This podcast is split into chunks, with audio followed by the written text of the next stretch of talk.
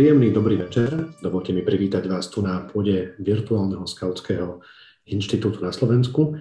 A ja som Pavel Šveda, budem dnes večer moderovať túto diskusiu a môjim hostom je Lucia Jakabová, ktorá vyštudovala psychológiu na Trnavskej univerzite, 8 rokov pracuje s deťmi a ich rodičmi v detskom Montessori centre.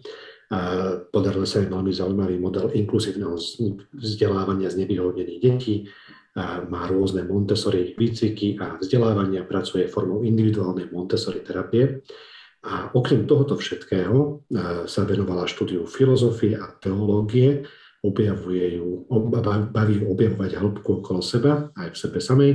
A dnes večer sa spolu budeme rozprávať o tom, do akej miery a ako zasiahla pandémia a rôzne obmedzenia, ktoré priniesla aj oblasť duševného zdravia detí. Takže príjemný dobrý večer. Dobrý večer, ďakujem za pozvanie. Ďakujeme, že ste si na nás našli čas.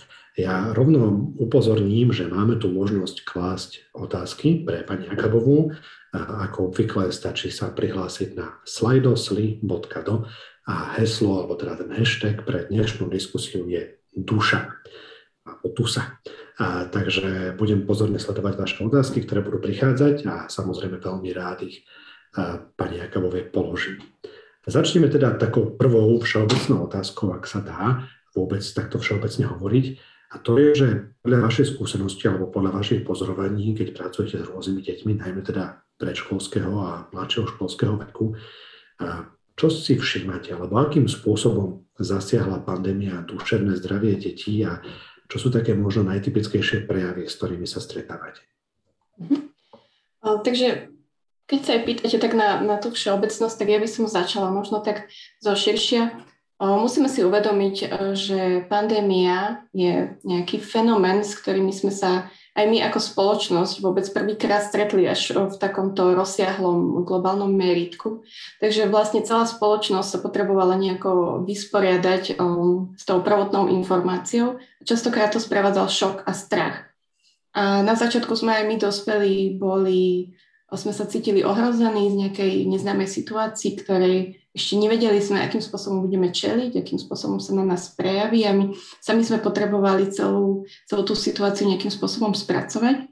A to, ako sa to podarilo nám, tak do veľkej miery samozrejme si všímajú aj deti a veľkým, veľkým spôsobom to na nich vplýva aj na celkové ich prežívanie tak uh, samozrejme, uh, že tie, tie dopady na, na duševné zdravie sú, uh, sú známe, že, že sú negatívne. Robilo sa na Slovensku viacero výskumov, kedy sa zistilo, že sa zdvojnásobil výskyt nejakých duševných poruch, zdvojnásobil sa výskyt prežívania depresie, že sa zhoršili prejavy úzkosti, že mnoho ľudí popisuje, že častejšie prežíva stres, nervozitu, hnev alebo pocity osamelosti.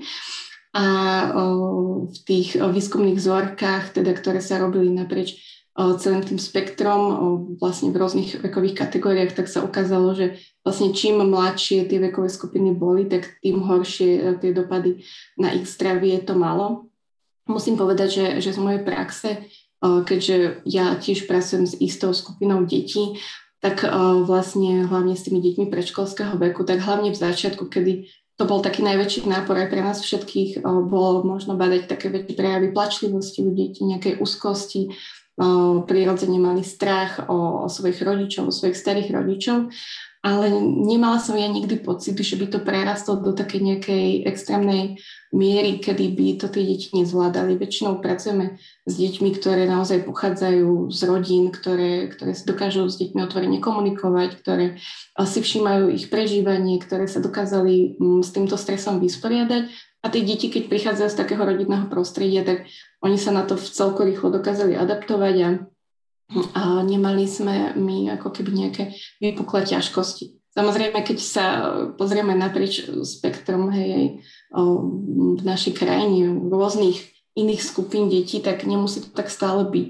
Stále musíme brať do úvahy, že, že tu môžu byť skupiny detí z nejakého sociálne znevýhodneného prostredia, kde sa okrem toho prvotného strachu, stresu, úzkosti pridružili aj ďalšie ťažkosti spojené s opatreniami, ktoré pandémia priniesla, s nemožnosťou navštevovať školské zariadenia, predškolské zariadenia, mohli samozrejme sa v rodine, v rôznych rodinách zhoršovať nejaké, majú možno patologické prejavy, užívanie návykových látok, zanedbávanie, zneužívanie domáce násilie. Takže to sú všetko faktory, ktoré musíme naprieč spektrom brať do úvahy.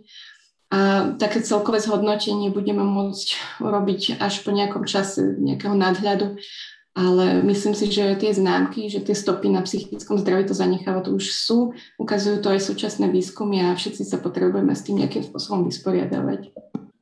No, veľa sa hovorí o tom, že vlastne e, po pandémii COVID bude následovať pandémia duševného zdravia alebo teda ochorení e, rôznych a duševných porúch. A, a práve najčastejšie to sú asi deti. Aby som sa vrátil k tomu, čo ste hovorili o tom, že vlastne tie deti vnímajú tú situáciu cez rodičov a Mám to teda tu doma dvoch malých pokusných králikov a vidím to na tom, že vlastne okrem toho, že častokrát pre mnohé deti prvé štvorslabičné slovo, ktoré sa naučia je respirátor, a ešte tam sú aj dve R, tak vlastne to, ako tie deti tú pandémiu vnímajú, alebo to, akým spôsobom oni prežívajú, asi to veľké miery závisí práve od rodičov, od toho, že to, aké miery tí rodičia spracovávajú strach a ako ho spracovávajú. A, tak vlastne, čo podľa vás je taký najúspešnejší recept, alebo čo je taký overený recept, ako by rodičia o tej pandémii mali komunikovať, alebo ako vlastne vysvetľovať, bez toho, aby možno prenášali zbytočnú mieru strachu na deti, ale zároveň možno v takej pravdivosti vysvetlili tie pomerne zložité veci, ktoré my sami niekedy nerozumieme. Úplne s vami súhlasím s tým, s tým, čo ste zdôraznili, že naozaj deti, a čím sú menšie, tým viac to platí, že uh, tie veci vnímajú cez nás. Vidia, aké my zaujímame stanoviska, postoje k celej tej situácii a podľa toho um, to ovplyvňuje samozrejme aj to ich emočné správanie uh, a prežívanie. Ja úplne súhlasím s vami, že, že je dôležité byť aj v takejto situácii v prvom rade autentický. To znamená pravdivý. Pretože Rodič je človek, ktorému dieťa potrebuje bezvýhradne dôverovať. Potrebuje dôverovať tomu, že keď rodič niečo hovorí, že je to pravda, že sa o tieto slova môže oprieť. A samozrejme musíme zvažovať, v akom vývinovom štádiu to dieťa je, do akej miery dokáže uchopiť všetky tie informácie a treba to nejakým spôsobom odstupňovať, hej, že nebudem tým najmenším deťom rozprávať a nejaké detaily a katastrofické scenáre, ktoré ešte emočne nie je schopné uchopiť. Je dôležité, aby aj my sme si zachovali nejaký aj prístup nádeje, že, že napriek tomu, že áno, že je to ťažké, je to ťažké aj pre mňa, ale stále sú nejaké spôsoby, akými aj my tú situáciu môžeme zobrať do svojich rúk, ako sa k tomu môžeme zodpovedne postaviť, ako môžeme k tej situácii pristupovať. A vlastne keď deti a keď vidia, ako my sa s tým dokážeme vysporiadavať a že je to téma, ktorú, s ktorou si aj dospelý dokáže poradiť, tak uh, to nebude brať ako niečo, niečo ohrozujúce. Aj my, keď samozrejme máme nejaké prežívanie, v ktorom v prvom momente máme nejaké aj emócie, aj strachu, um, ktoré nás môžu aj presahovať. Je veľmi dôležité tá, tá práca samých so sebou, aby my sme v prvom rade dokázali spracovať to naše prežívanie, tie naše obsahy a potom ako keby cez nejaký filter toho, čo už máme spracované, poskytovali výstupy aj deťom. Samozrejme, čím sú tie deti staršie, tým viac si už oni overujú alebo vytvorajú tie svoje postoje na základe nejakých rovesnických sociálnych skupín, do ktorých patria ale keď hovoríme o tých úplne najmladších deťoch, tak tam je úplne kľúčové, aký postoj k tomu zaujímajú tí rodičia. Takže autentickosť, pravdivosť a samozrejme odstupňovať do akej miery hovoriť možno tie detaily podľa toho, ako, ako má dieťa kapacitu vlastne tie informácie, ktoré mu hovoríme, prijať a spracovať, tak aby to dieťa nebolo preťažené.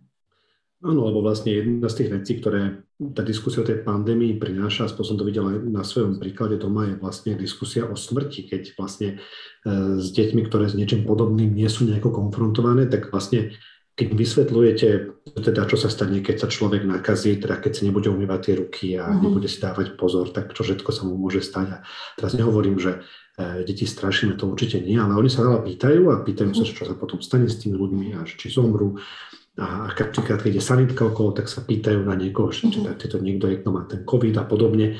A, tak vlastne to je jedna z takých tých tém, ktoré sa možno častejšie, alebo v tej spoločnosti častejšie rezonujú, než mm-hmm. by to asi bolo normálne pre deti v tomto veku. Um, ako podľa vás komunikovať o tomto, alebo že do akej miery hovorili ste o tej úprimnosti, o tej, o tej pravdivosti, ale zase, že do akej, a, a teda zároveň nezachádzať v nejakej veľkej miery detailov, ale teda ako zvládnuť tú debatu o tých nepohodlných témach, e, ktoré zároveň idú ruka v ruke vlastne s debatou o pandémii. Mhm.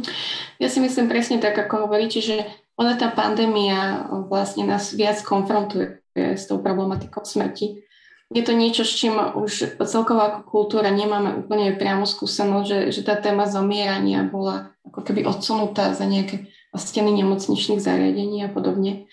Um, väčšinou deti vlastne okolo toho 5. 6. roku, kedy už sa u nich začína vyvíjať to kritické myslenie, tak oni už um, od začínajú objavovať nejaké presahy a pýtajú sa, začínajú sa zaujímať, že, že čo je vlastne za životom, že, že čo je to vlastne tá smrť. A ja si myslím, že tu tá odpoveď môže byť taká veľmi individuálna podľa toho, aké aj tá rodina má nejaké svetonázorové východiska, či je tá rodina veriaca a vidí po smrti nejaké pokračovanie života. A myslím si, že rodina bude v prvom rade dávať odpoveď takú, akú našli tí rodičia vlastne v tom v kontexte toho života.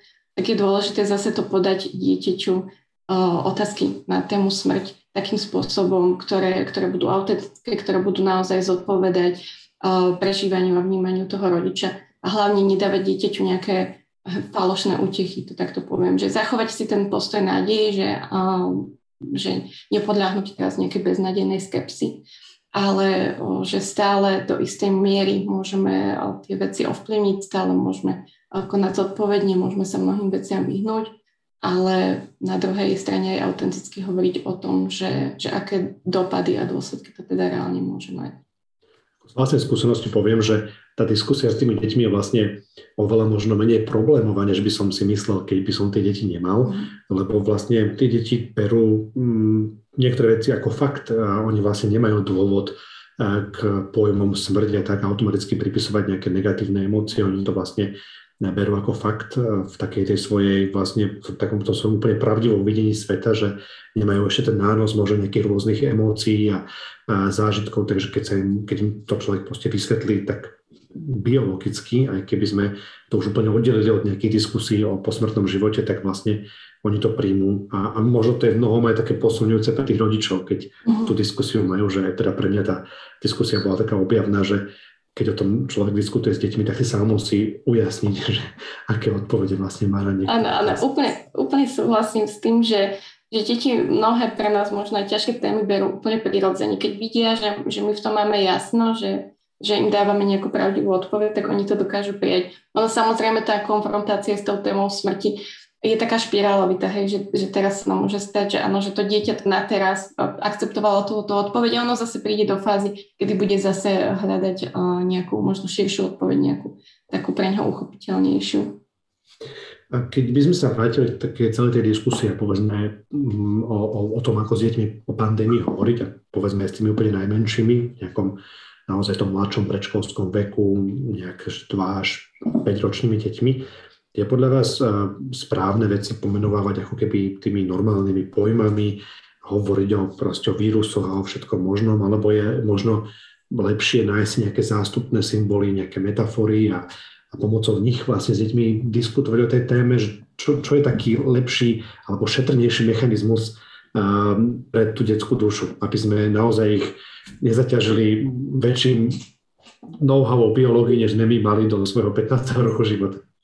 Ja si tiež myslím, že, že vo všetkom je treba hľadať tú správnu mieru a aj tú individuálnu úroveň porozumenia dieťaťa a tiež uh, aj rozlišovať, že, že aký jazyk je dieťaťu blízky. My tým, že pochádzame trošku z Montessori prostredia, tak načrtnem, že snažíme sa realitu popisovať taká, aká je. Hej, možno v nejakej zjednodušenej forme, ale o, z našich skúseností naozaj vyplýva, že, že to dieťa je schopné tú realitu poňať.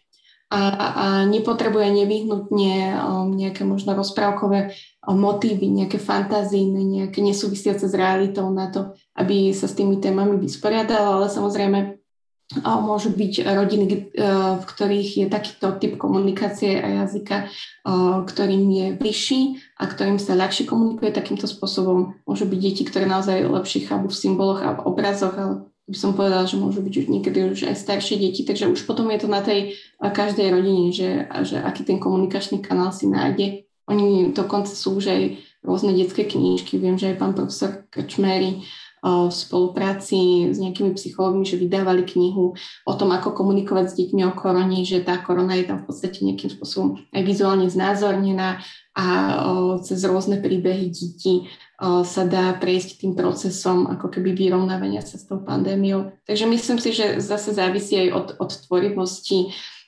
že, že tie spôsoby sa určite dajú nájsť, aj keď na druhej strane si myslím, že dieťa je schopné uchopiť tú realitu vlastne z niečo, čo, čo je konkrétne, čomu rozumie. Každé dieťa aj pred covidom sa určite stretlo s chrípkou a s inými chorobami, že aj so slovom vírus um, sa už určite vo svojom živote stretlo. A, takže dá sa to pripodobniť, že je to, je to vlastne niečo podobného. Tu typu možno sa to rýchlejšie šíri. Potrebujeme si dávať väčší pozor kvôli tým dôsledkom a, um, a takýmto nejakým spôsobom to dieťa sprostredkovať. No je to taký raketový rozvoj slovnej zásoby v takej jednej oblasti, kde teda sa ju učíme spolu s tými deťmi niekedy naraz. A na takú ešte možno odľahlejšiu tému sa spýtam, ktorá nesúvisí úplne priamo s vírusom, ale možno skôr s takým spoločenským napätím, ktoré teraz asi všetci cítime, že tak ako je tá spoločnosť zároveň unavená z tej pandémie a vyčerpaná všetkými tými opatreniami a najviac asi tým strachom, tak cítime, že tá vysoká miera polarizácie, najmä okolo, miery, okolo témy očkovania, a vlastne spôsobuje také latentné napätie v tej spoločnosti a frustráciu asi medzi mnohými dospelými. Mm, Myslím si, že už nie len latentné, ale aj veľmi otvorené. Aj veľmi otvorené, tak som sa snažil byť taký opatrnejší. Mm. A ako podľa vás deti vnímajú vlastne toto rastúci, tú rastúcu hostilitu v spoločnosti a to napätie a možno ako s nimi komunikovať práve o tejto téme, že tu je niekto zaočkovaný a nahnevaný, že niekto iný nie je zaočkovaný a ten je nahnevaný, lebo nie je zaočkovaný a iný je zaočkovaný. Možno ako vlastne vysvetľovať tieto už také ideologické rozdiely medzi dospelými, ktoré vedú vlastne k takej veľkej miere napätia v spoločnosti. Mm-hmm. Ja si myslím, že to, čo ste tu práve pomenovali, že, že bude ešte ďalšia vlna ako keby pandémie, naozaj tej, tej polarity a tých názorových roztržiek. Ja by som si zase dovolila povedať, že v tomto veľkej miere pravdepodobnosti budú deti opäť eh, kopírovať názory svojich rodičov. My aj v Montessori zariadeniach, v ktorých pracujem, tak um, pre nás veľmi dôležitou hodnotou je rešpekt a tolerancia. A, takže o, to, čo učíme deti my, je rešpektovať každého, rešpektovať rozhodnutie každého. Samozrejme vieme, že, že to napätie, to hostilita nejakým spôsobom sa vytvárajú, stále rastú ďalej. Ale bude dôležité hľadať to, čo nás s tými ľuďmi spája. Ako keby niekedy možno ísť ponad to.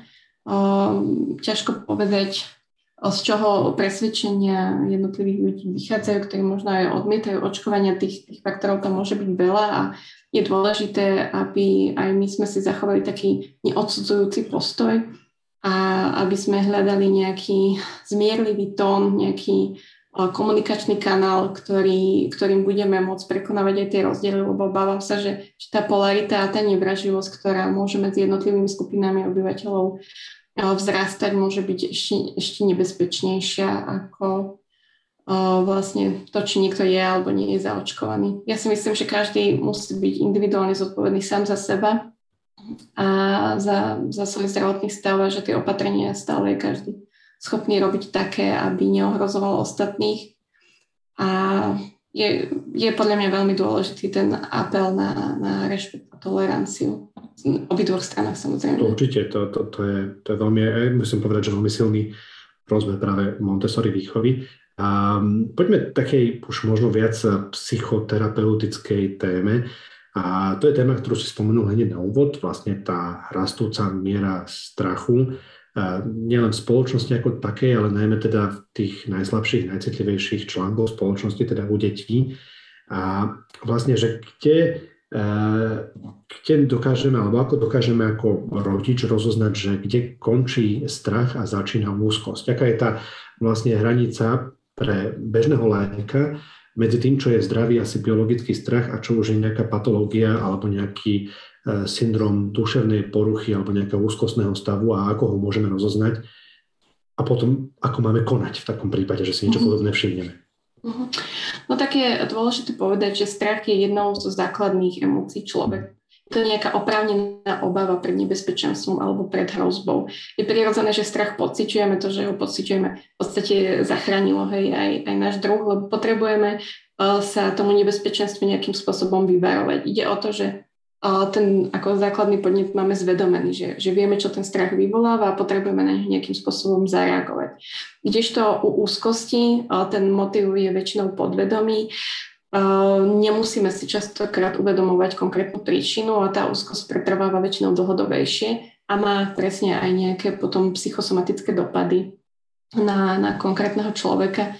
To, čo si my môžeme všímať u detí, sú v prvom rade nejaké zmeny v správaní. Ak, ak badáme nejakú, pozorujeme nejakú utiahnutosť dieťaťa alebo začínajú nejaké poruchy so spánkom alebo dieťa um, má nejaké zmeny chuti do jedla, um, môžeme pozorovať nejaký útlum aktivity alebo naopak aj um, zase nejakú hyperaktivitu na druhej strane. Niečo, čo dieťaťu bežne nie je pri, um, prirodzené. Môže sa to prejavovať stratou uh, radosť, nejakou skleslosťou.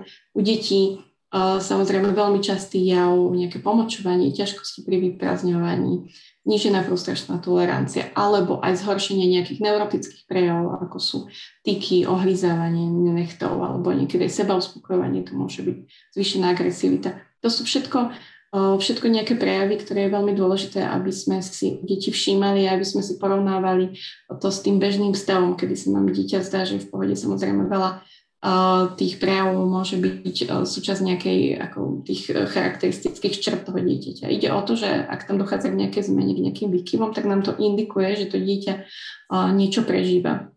Častokrát deti, hlavne v tom predškolskom veku, vôbec nemusia vedieť identifikovať ten, ten zdroj tej nejakej duševnej nepohody a musíme im pomôcť aj keď nie vždy sa stane, že, že ten zdroj aj spoločne nájdeme, takže veľakrát sme odkazovaní iba na také odhadovanie, že, že čo asi môže byť v pozadí, aj keď v nejakých o, malých o, možno detailoch o, dieťa nejakým spôsobom ako keby z podvedomia nám to dá vedieť, že, že spomenie zrazu nejakú situáciu, o ktorej má strach, alebo spomenie nejaký sen, alebo nejakú možno úplne takú, takú nenápadný zážitok a môžeme z toho si vyvodiť, že, že toto asi sa tým môže byť. Samozrejme, čím je to dieťa staršie, tým už lepšie dokáže verbalizovať aj to svoje emočné prežívanie. Ale čo je našou úlohou v takejto situácii, ja si myslím, že vždy hlavne v prvom rade nájsť si čas na dieťa, byť s ním, byť s ním naozaj v takom autentickom, reálnom vzťahu, byť tu a teraz, venovať dieťaťu plnú pozornosť a plnú aktivitu. To keď s dieťaťom napríklad pozeráme rozprávku, hej, to je rozdelená pozornosť, ale dieťa potrebuje zažívať to, že ho naozaj vnímame a niekedy je lepšie o, si vytvoriť v priebehu dňa kvalitnú polhodinku alebo hodinku, kedy nebudeme riešiť nič iné, nebudeme popri tom odpisovať na pracovné maily a podobne, ale budeme tomu dieťaťu ten čas venovať ako to, že s ním budeme možno celý deň, ale tá naša pozornosť je rozdelená. A vtedy, keď s tým dieťaťom naozaj máme taký ten autentický kontakt, tak je väčšia pravdepodobnosť, že, že aj to dieťa sa cíti v bezpečí do takej miery, že začne tie svoje emočné prežívania pomenovávať. Je dôležité sa s ním veľa rozprávať. Niekedy je dôležité aj, aj spôsob, ako kladieme otázky, lebo väčšina detí, keď a už počuješ otázku, ako bolo v škole, v škôlke a čo si robil, čo si jedal, hej, tak uh, to už sú také automatizmy, ktoré tak veľakrát prejdú mlčaním alebo len tak odbijú, že nič som nerobil, nič som nejedal, hej, a podobne. Tak niekedy potrebujeme nájsť aj nejaké také tvorivé možno situácie, že, že akým spôsobom sa k dieťaťu dostať. A veľmi dobre, hlavne u menších detí, uh, môže pomôcť keď uh, si dieťa uh, komunikuje aj to svoje emočné prežívanie cez nejakého prostredníka, buď keď si ho všímame pri hre a dieťa hrá rolové hry, či už s bábikami alebo s plíšiakmi a vidíme, že ono prehráva proste tie situácie zo školy alebo hej, zo škôlky. Alebo keď si čítame príbehy uh, detí, ktoré zažívajú podobné situácie, ja neviem, buď škôlkári alebo, alebo aj školáci, tak zrazu vidíme, že, že to dieťa ako keby cez, cez tú fiktívnu postavu ľahšie začne hovoriť a potom si môžeme spájať, že, že aha, že toto môže byť aj pre teda toho jeho vlastného prežívania. Viackrát sa mi stalo, že keď som sa pokúšala deťom nejakým spôsobom dostať hlavne k tým introvertným, tak nevedeli ako keby pomenovať, že, že čo sa im deje a potom keď uh, sme sa hrali cez hej, po, cez nejaké postavu nejakého iného chlapca, ktorý s ním zdanlivo vôbec uh, nesúvisí, tak zrazu sa to dieťa rozhovorilo, že čo ten chlapec asi prežíval, že ako sa asi cítil, že, že prečo sa asi cítil tak a tak. A zrazu je pre deti oveľa jednoduchšie hovoriť týmto spôsobom. To teraz hovorím samozrejme o tých mladších. Ono je zase treba rozlišovať tú, tú vývinovú úroveň každého dieťaťa a je veľmi dôležité budovať si s dieťaťom dôverný vzťah taký, kde vieme, že dieťa nám môže dôverovať, že to, čo nám povie, nebude zneužité proti nemu. A tam je vyššia pravdepodobnosť, že dieťa nám bude hovoriť aj o tých svojich strach, stresoch a strachoch. Potom, ak samozrejme je veľmi dôležité komunikovať aj so zariadením, ktoré dieťa navštevuje, či už to predškolské alebo školské ak máme nejaké podozrenie, že dieťa sa necíti v poriadku, tak možno zohnať si tie informácie od učiteľov, učiteľiek, informovať sa o tom, ako sa dieťaťu darí v tom prostredí, alebo keď dieťa navštevuje možno nejakých kamarátov, rodinu a tak, ako keby treba si možno poskladať tie dieliky skladačky, vytvoriť si taký nejaký obraz, že, že čo za tým asi môže byť, keď dieťa teda nekomunikuje úplne otvorene a priamo. A potom Samozrejme, ak vidíme, že ani tá naša podpora, ten náš rešpekt a ten dôverný vzťah, že, že stále nie je dostatočný, že tie, tá úzkosť u dieťaťa pretrváva, tak je dobre um, si nájsť aj nejakú pomoc, či už to môže byť uh, nejaký poradca alebo poradenský psychológ mnoho školských zariadení, takého niekoho má. Môžu byť to byť uh, rôzne aj terapie nejaké krátkodobé, sú rôzne centra, ktoré robia s deťmi napríklad veľmi kvalitné arteterapie alebo terapie hrou, muzikoterapie. Že keď sa to nejaké ľahšie staví, tak uh, cez také tie rôzne imaginatívne uh, prístupy to dieťa oveľa ľahšie dokáže odkomunikovať to, čo sa s ním deje. A potom, keď už je to naozaj nejaký vážnejší problém, tak vtedy je dobré vyhľadať aj klinického psychologa alebo psychoterapeuta a naozaj potom prejsť už aj takou hĺbkovou terapiou. Mhm. A to bolo veľmi, veľmi dobré, obrovský objem informácií vlastne o takej nejakej základnej diagnostiky až po to, že ako konať ďalej. A mne sa tam veľmi páčila tá časť, kde ste hovorili o tej pol hodinke s tým dieťaťom naozaj bez rozptýlenia a venovať sa mu fakt, že naplno. To je možno niečo, čo začalo byť práve počas pandémie paradoxne asi ešte väčší problém, než to bolo predtým lebo tým, že sa nám tak keby pracovný čas stal fluidnejším a mnohí sme začali pracovať z domu a pracujeme v podstate už takmer neustále alebo v každej časti dňa, tak vlastne nakoniec za to najviac doplácajú tie deti, lebo síce s nimi strávime celý deň doma, alebo sme s nimi ako keby nominálne o mnoho dlhšie, ale kvalitatívne sme možno s nimi práve menej, lebo predtým by sme tú prácu nechali v práci a teraz vlastne stále niečo niekde riešime. Mm, máte pocit, že e, alebo okrem toho, čo si spomínal, to je veľmi pekný nápad, aké také nejaké ďalšie návyky, alebo možno, že čo, čo ďalšie by rodičia mohli robiť preto, aby, aby kompenzovali deťom ten čas, ktorý sú v práci a nevenujú ho im okrem tej pol hodinky, ktorú si spomínal, to je výborný nápad. Mm-hmm. No, ja si myslím, že, že jeden z tých veľmi dôležitých faktorov, ktorý celkovo vplýva aj na to duševné zdravie nielen detí, ale aj nás dospelých, je naozaj uh, dôsledok tých opatrenia. Hlavne to, že, že sme museli zostať doma zatvorení, že sme nemali možnosť pohybu, nemali sme možnosť venovať sa aktivitám a činnostiam, ktorým sa bežne venujeme. A veľa rodín sa muselo adaptovať na to, že sú zrazu v nejakom uzavretom priestore, že nemajú svoj čas na svoje súkromie, majú svoj priestor, nemôžu sa utiahnuť do nejakého svojho sveta, ale vlastne potrebujú fungovať neustále spolu. Ak do toho sa pridrží to, že ten rodič potrebuje byť na home office, potrebuje byť pripojený, zároveň dieťa mať nejakú online školu alebo škôlku, a každý potrebuje nejaký ten svoj kútik, kde by sa tomu mohol venovať a nie vždy na to nejaké prostriedku sú, alebo aj tie podmienky možno rodiny, ktoré majú dom alebo, alebo väčšie priestory v domácnosti, tak ešte lepšie to vedeli nejako rozvrstiť, rozpiliť. Ale stále musíme brať do úvahy, že sú rodiny, ktoré prežili pandémiu, ja neviem, v dvojizbovom byte alebo v jednoizbovom, kde naozaj ten priestor na to súkromie bol úplne minimálny a musíme brať do úvahy samozrejme, že, že toto určite veľkým spôsobom mohlo viesť aj k eskalovaniu napätia a aj k narušeniu tých vzťahov.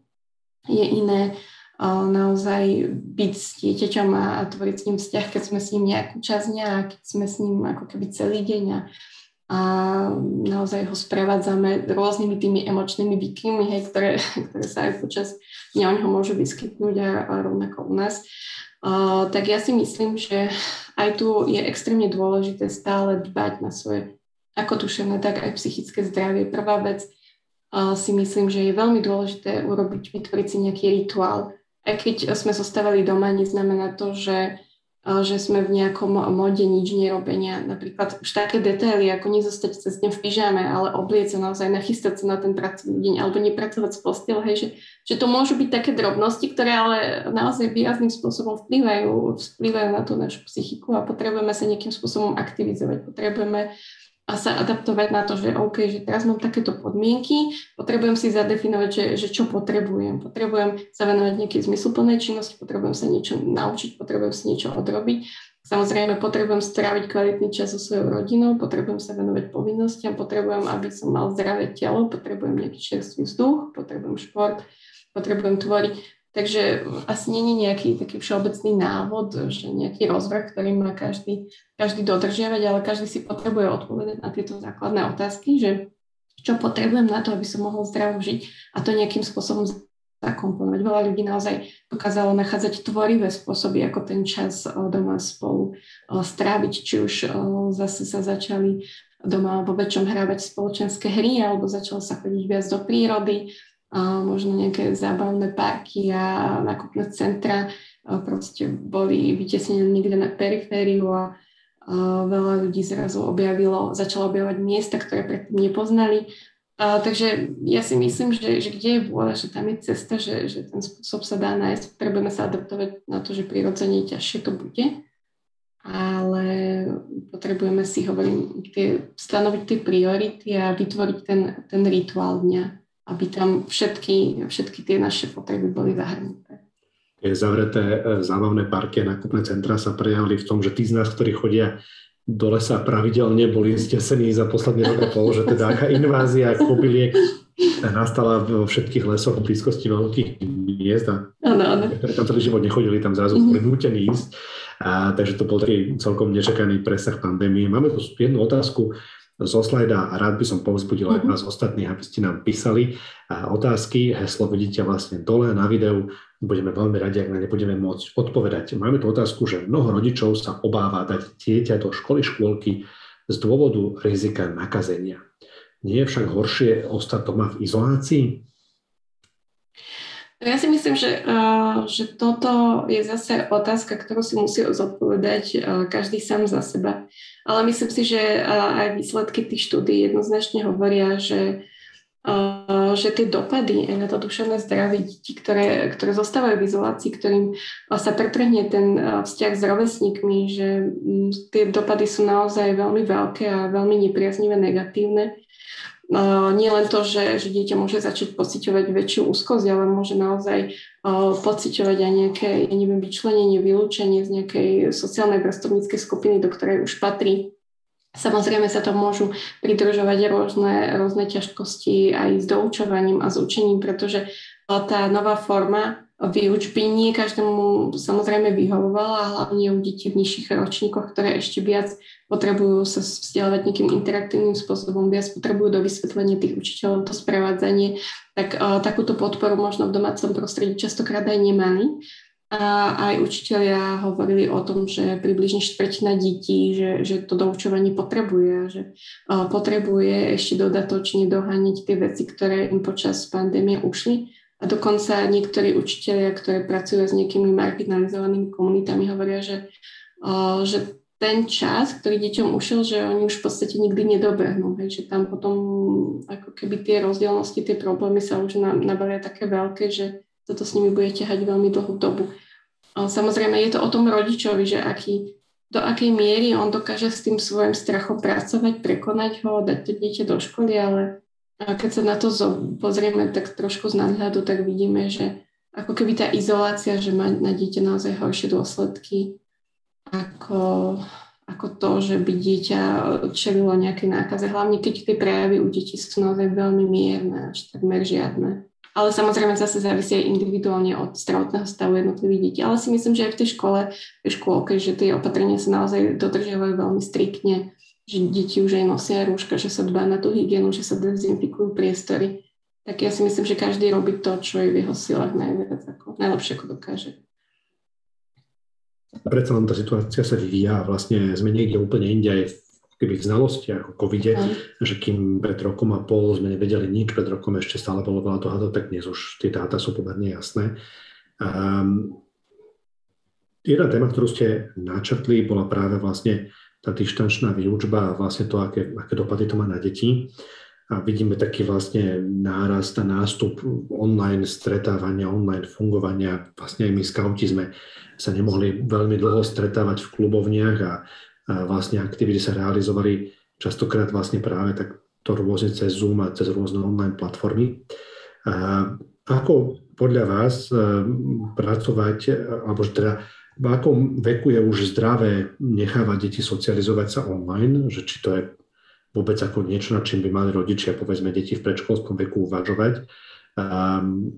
kedy to je zdravé v tom mladšom školskom veku mimo tej výuky a a ako s tým pracovať vôbec, že, že kde tomu nájsť, že kedy to je ešte užitočné a pomáha to tomu povedzme izolovanému dieťaťu udržiavať si nejaký kontakt a kedy to už je deštruktívne pre nejaké vnímanie reality alebo vôbec pohľadu sedenia pred obrazovkou a vlastne vnímania sveta cez obrazovku. Aké sú tie hranice?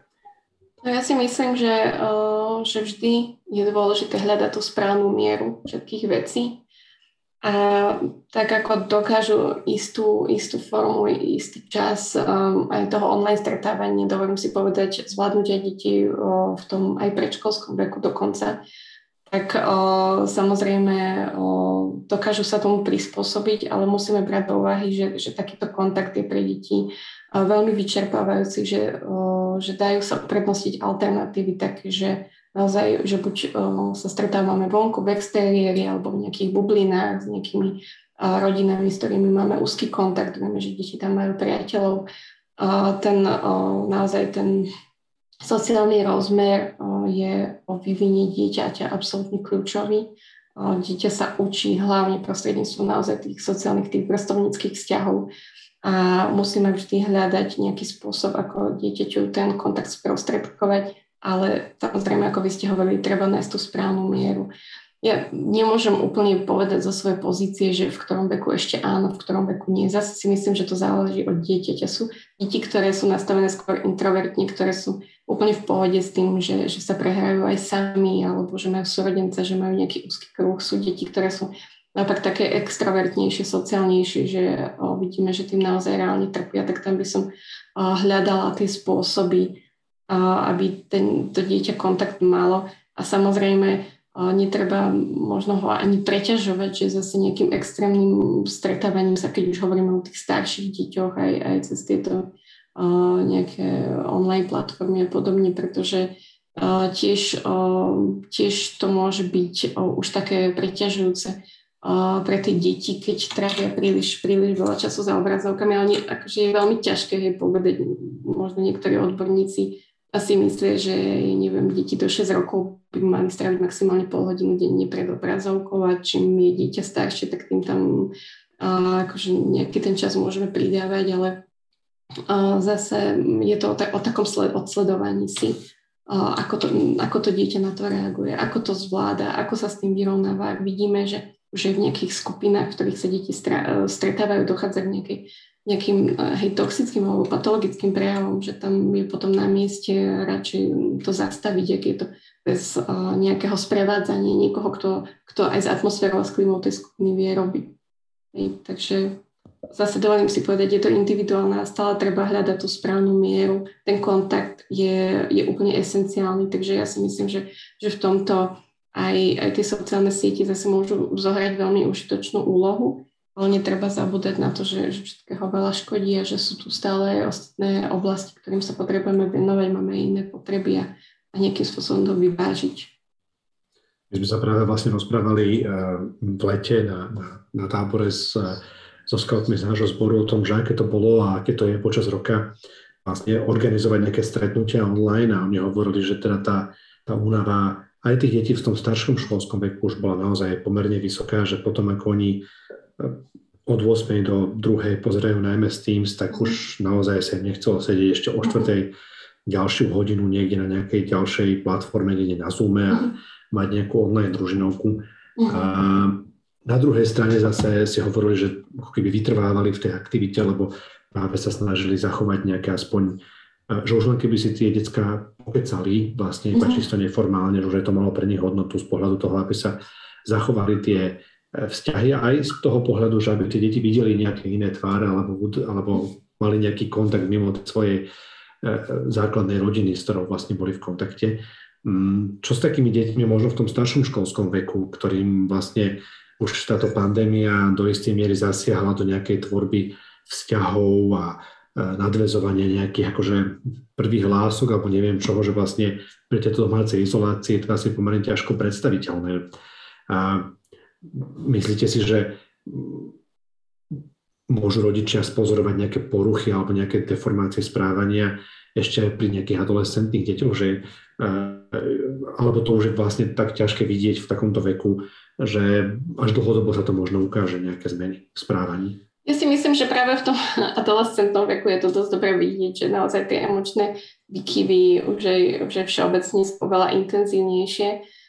A, a samozrejme môže sa, môže sa stávať, že vidíme, že to dieťa je nejakým spôsobom utiahnutejšie, že, že môžeme u neho spozorovať aj nejaké úzkostné alebo, alebo depresívne prejavy, alebo zase agresívne, alebo tú zníženú frustračnú toleranciu on väčšinou ako keby, keď je to naozaj taký nejaký, nejaký podnet, ktorý významným spôsobom zasahuje prežívanie aj toho, toho staršieho adolescenta, tak uh, ja si myslím, že tie prvky sa zachytávať dajú aj v tom správaní, tie prejavy. Otázka je, že do akej miery my už máme s dieťaťom vybudovaný vzťah, do akej miery dieťa cíti v nás dôveru, do akej miery je ochotné sa nejakým spôsobom s tým zveriť a do akej miery mu s tým môžeme pomôcť. Naozaj veľakrát oni už dávajú skôr na, na názory a na podporu tej vrstovníckej skupiny, takže pravdepodobne u nich budú hľadať aj nejaké formy podpory. A ja si myslím, že, že tá túžba naozaj po stretávaní, že je tak silná, že oni tie spôsoby hľadajú Mala som kolegyňu, ktorá hovorila, že jej syn vyslovene v tomto veku, eh, že čakali eh, vlastne na, na polnoc, kedy sa oficiálne smelo vychádzať, aby sa s tými kamarátmi mohli teda aj oficiálne byť v nejakom, nejakom kontakte, hej, že keď tam od, od polnoci, tuším, do 4. do 5. rána neplatil ten zákaz vychádzania. A, takže oni ako keby naozaj veľmi tvorivým spôsobom ako, ako nájdu, si, nájdu si tie chodničky, ale že samozrejme, to nechcem dávať teraz nejaký návod. Že... To je dobré, um, to, to bolo zaujímavé. A, a, a počul som o viacerých ľuďoch, ktorí čakali na polnoc, ale teda väčšinou už boli starší.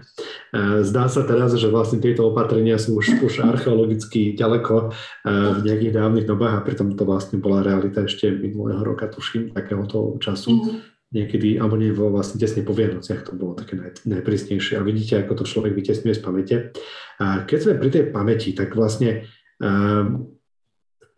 ak by ste si mohli tak nejak zašpekulovať, tak ako podľa vás deti budú spätne spomínať na toto obdobie, možno tam naozaj tom mladšom školskom veku alebo ešte predškolskom veku, že čo z nich, alebo čo v nich zanechá tá pandémia, čo budú také tie spomienky, a do akej miery vlastne to vieme vôbec ovplyvniť ako rodičia alebo ako ľudia, ktorí pracujú s deťmi, do akej miery vieme ovplyvniť tú pamäťovú stopu z pandémie. Uh-huh.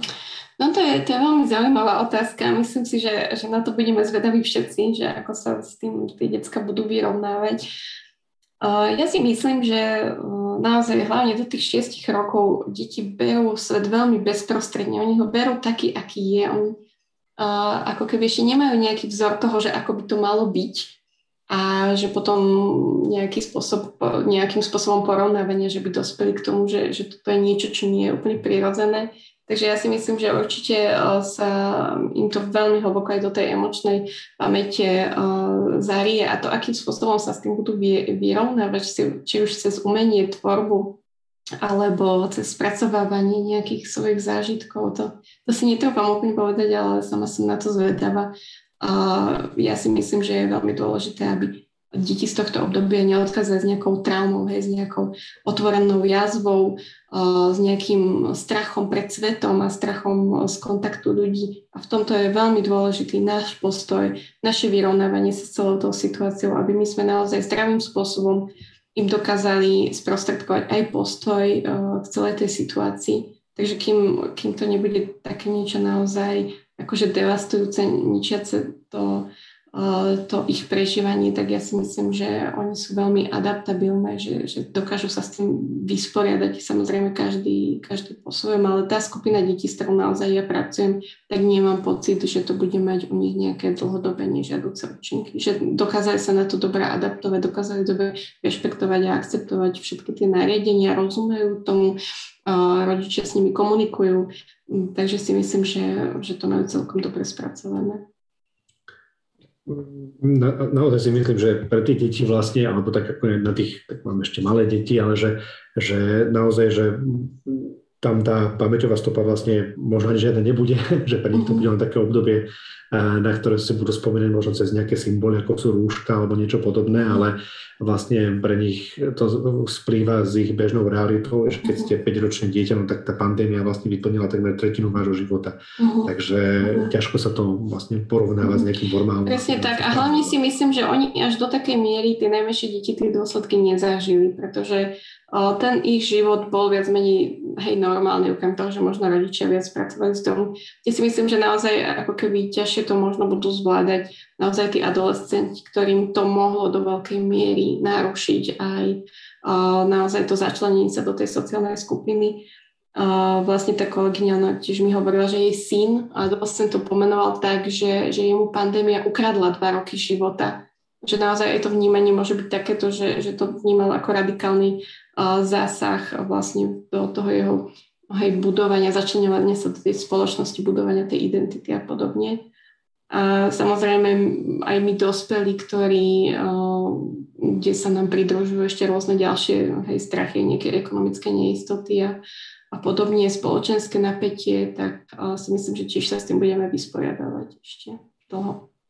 Urobím to takú drobnú reklamu na scouting, že by to bolo nutné, ale keď sme boli v lete vlastne na, na tábore, ktorý sa konal vlastne tak, ako keby sa nič ne, nechumelilo, že vlastne sa podarilo nášmu zboru zorganizovať ten tábor v tej, v tej svojej štandardnej paráde, a, tak bolo perfektné vidieť, že s akou a, až takou dravosťou alebo až takým, s takým smedom sa vlastne tie decka v tom adolescentnom veku a, videli, boli spolu, prežívali to spolu a vlastne rozprávali sa a, a, a randili a dávali sa to kopy a zažívali dobrodružstva a vlastne robili to všetko. Človek si vtedy hovorí, že, že možno naozaj na niečo tá pandémia je dobrá, že, že ukáže tie naozaj kvalitné veci a možno trochu oddeli to zrno od pliev a, a ľudia, ktorí majú šťastie na to, že e, sú začlenení do takéto party, ako je scouting alebo mnohé iné spoločenstva, stredka alebo všetko možné iné, vlastne rôzne iné nejaké voľnočasové športové kluby alebo partie, ktoré držia tie deti pohromade, tak vlastne tam tie deti naozaj môžu kapitalizovať z tých vzťahov, ktoré mali a ktoré sa im snáď podarilo obnoviť, lebo tam za tie väzby tvoria alebo obnovujú možno ešte rýchlejšie ako v nejakom formálnom vzdelávacom prostredí, ako v škole napríklad alebo niekde inde. Mm-hmm. To som musel urobiť takú krátku uh, vsúku. A na, na, už nám zostáva pár minút, ak máte ešte niekto nejaké otázky, tak sem s nimi. A ja ešte mám pár pripravených. A jedna taká téma, vlastne to, to ste trochu spomenuli aj v tom predchádzajúcom bloku, je, že keď hľadá takú nejakú mieru jednak normálneho života, teda chodiť von, stretávať sa s ľuďmi a, a zároveň zostávať bezpečný, že umývať si ruky a nestrkať si veci do úst a neviem čo, neoblizovať si prsty a, a tak ďalej.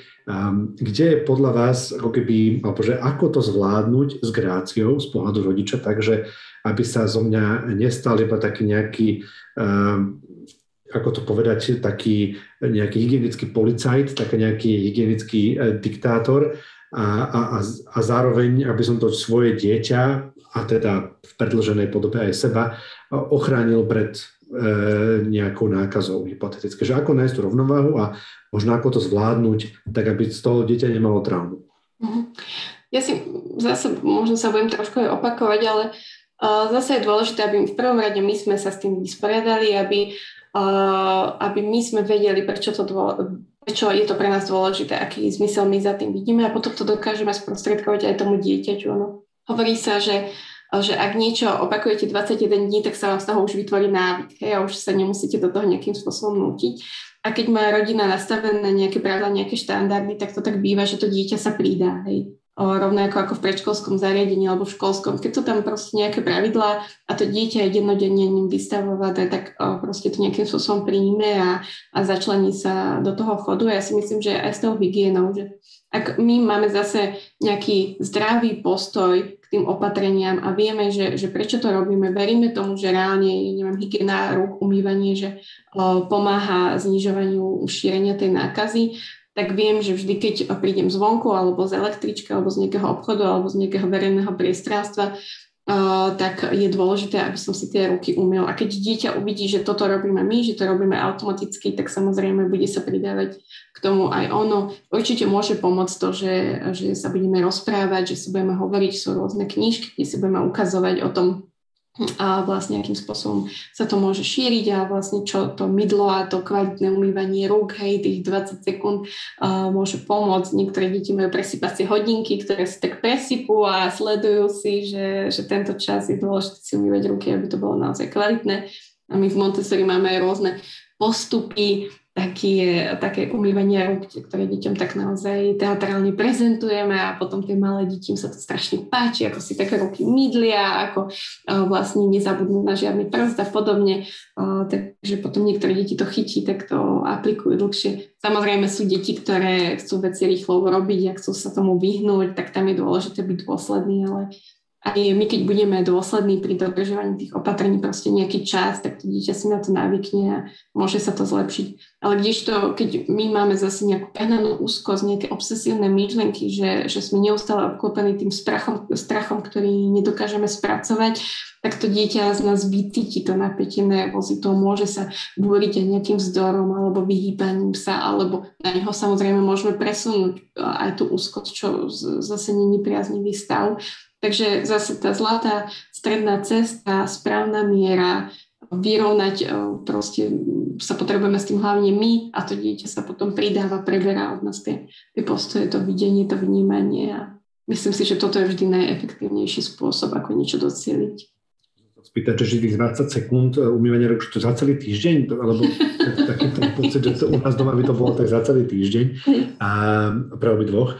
A ale napriek tomu tak chcem povedať, že, že niečo je to asi naozaj dobré, že tá pandémia možno priniesla také väčšie povedomie o, o hygiene a deti tomu možno viac rozumejú alebo je na to väčší dôraz. Určite priniesla možno aj väčší nástup alebo nejakú takú penetráciu rôznych digitálnych technológií do ich života. A, a teda musím povedať, že v, aspoň v našom prípade, a určite nie som sám, a, že priniesla vlastne oveľa viac času tráveného s tými deťmi aktívne vonku niekde v prírode čo bolo určite neporovnateľne viac, než bolo predtým.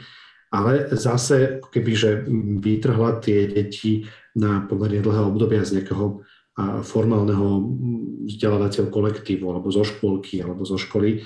A myslíte si, že, e, alebo že myslíte si, že toto je niečo také, čo, čo v tých deťoch zostane rezonovať dlhší čas? E, tá absencia tých kamarátov a možno taký niekedy strach eh, na, na strane niektorých rodičov, že aj ste síce vonku, ale trochu sa bojíte, že aby sa to vaše dieťa na tom pieskovisku teda hralo s inými deťmi, že povedie to k tomu, že tie deti budú možno také uh, izolovanejšie, alebo že budú možno naučené mať taký väčší ostých, alebo také väčšie uh, bariéry voči iným deťom, alebo to je niečo, čo oni rýchlo zo seba strasú? Ja si myslím, že, že čím sú mladšie deti, samozrejme, tým sú veľmi také adaptabilnejšie, že oni sa prispôsobujú tomu, čo je. Samozrejme, niektoré deti, ktorí sú jedináčikovia a naozaj v tej izolácii boli sami, mali zamezený kontakt s tými rovesníkmi, tak si myslím, že to určite zvládali ťažšie ako deti, ktoré mali aspoň svoj rodenca alebo nejakú bublinu, nejaký úzky kruh detí, s ktorými sa stretávať mohli. Myslím si, že naozaj, že tí staršie deti, tí adolescenti, akým bolo naozaj zamedzené to nejaké aktívne stretávanie sa, tak že si to môžu naozaj brať ako takú ťažšiu životnú skúsenosť, že, že môžu cítiť, že uh, už ako keby to nejaké uplatnenie v tej skupine alebo tá rola, že sa im mohla nejakým spôsobom narušiť a hej, že sa to bude s nimi nejaký čas ťahať, že budú sa musieť s tým vyrovnávať. A kdežto tie mladšie deti, ktoré vo väčšinu času naozaj do tých škôlok aj, aj chodiť mohli a tie vzťahy si utvárali a aj tam tá dynamika tej skupiny je ešte úplne taká plastická, že veľmi, veľmi často sa uh, ešte pretvára, hej, že tie, tie väzby vznikajú a zase zanikajú, ešte je to tam také iba na skúšobnom poli, uh, tak si myslím, že aj každé nové dieťa sa do tej skupiny relatívne rýchlo vie zaradiť, že nie sú tam tie väzby ešte tak ako keby pevne hej, staticky dané, ako už možno v tých starších kolektívoch, kde už tie, tie roly sa tak špecifikujú a už, už tam tak pretrvávajú. Máme takú otázku, ktorá vlastne úplne keby anticipovala to, čo budete hovoriť. A, a síce, že či ako veľmi môže byť pandémia riziková pre deti bez súrodencov alebo s rozvedenými rodičmi. Sú takéto deti vyššou rizikovou skupinou, to doplním už ja, aj prípadne pre nejaké úzkostné stavy alebo nejaké poruchy, že je u týchto detí väčšie, väčšie riziko nástupu nejakých patologických javov? No, musím sa, musím sa priznať, že e, nemám k dispozícii štatistiky, takže zase si myslím, že to veľmi závisí od individuálnych predispozícií toho dieťaťa, od, od toho rodinného prostredia, v ktorom dieťa žije. Ja si myslím, že ak e, naozaj rodičia dokážu doma vytvoriť e, zdravú atmosféru, zdravé rodinné zázemie, alebo keď je vlastne tá rodina je rozvedená, ale vlastne rodičia ten rozvod zvládli dobre. Ja si myslím, že, dá sa veľa, že rozvody sa dajú zvládnuť aj naozaj dobre, aby to dieťa zažilo čo najmenšie újmy, tak nemusí to nevyhnutne znamenať, že, že takéto dieťa uh, vlastne je nejakým spôsobom znevýhodnené. Stále, stále je to uh, aj naša práca na nás samých, aj na tom, aby sme vytvárali čo najzdravšie prostredie pre to dieťa. A hovorím, sú deti introvertnejšie, ktoré s rodičmi alebo v tej samote, že si to dokážu aj užiť a sú deti, ktoré viac potrebujú ten kontakt, tak potom by som sa snažila hľadať spôsoby. Ja si myslím, že väčšinou sa vždy dajú nájsť, aby ten kontakt vlastne s tými rovesníkmi mohlo mať. Super, ďakujeme pekne. A zaznelo tu veľa odkazov na, aj na e, Montessori metódu. Ja len pripomeniem, že v našom archíve nájdete aj také staršie video už asi spred roka aj niečo, keď sme sa rozprávali so Zuzkou Vaškovou, skautkou a, majiteľkou, riaditeľkou Montessori škôlky v Bratislave, takže keď vás zaujíma práve, môžem dozvedieť sa viac o Montessori metóde, tak si pozrite naše staršie video v archíve. A, no a náš rozhovor sa vlastne dostal nakoniec. Máme tu ešte zaujímavú poznámku od pani Ľubice Chmurčiakovej, ktorá hovorí, že teda okrem toho, že spieva v škôlke deťom pesničky Mira Jaroša, tak aj hovorí, že ako je dôležité, e, ako deťom chýba kontakt, ako sa zlukujú a spolu trávia čas v parku a v meste aj vlastne aj po e, škôlke. A je to naozaj tak, že my vlastne tiež pred škôlkou sme dneska ešte pol hodinu zahrali s ďalšími deťmi. Asi sa nestihli rozahrať, kým tam boli. A to je fajn, že to je perfektné vidieť, že tie deti sú naozaj veľmi spoločenské tvory a, a dokážu tú pandémiu zvládať o mnoho lepšie a vlastne asi nám dospelákom veľmi pomáhajú a to všetko zvládnuť rozumnejšie, príčetnejšie a môžu si hlavne pripomínať, že čo je to dôležité v živote. A, takže ďakujem veľmi pekne a Luci Jakabovej, detskej psychoterapeutke a psychologičke. A ďakujem veľmi pekne vám všetkým za váš čas. Bolo nás tu tak 20-24, takže to bola príjemná spoločnosť. A ak nepoznáte Skautský inštitút na Slovensku, tak sledujte našu stránku, takýchto diskusí máme pre vás pripravených viac a pokojne sa prihláste na náš newsletter. Ďakujem ešte raz našej hostke. Ďakujem, Ďakujem za pozvanie. Ďakujem Maťovi Dvorskému za technickú podporu počas tohto vysielania a ďakujem vám všetkým za váš čas a prajem vám príjemný večer. Dovidenia. Pekný večer, dovidenia.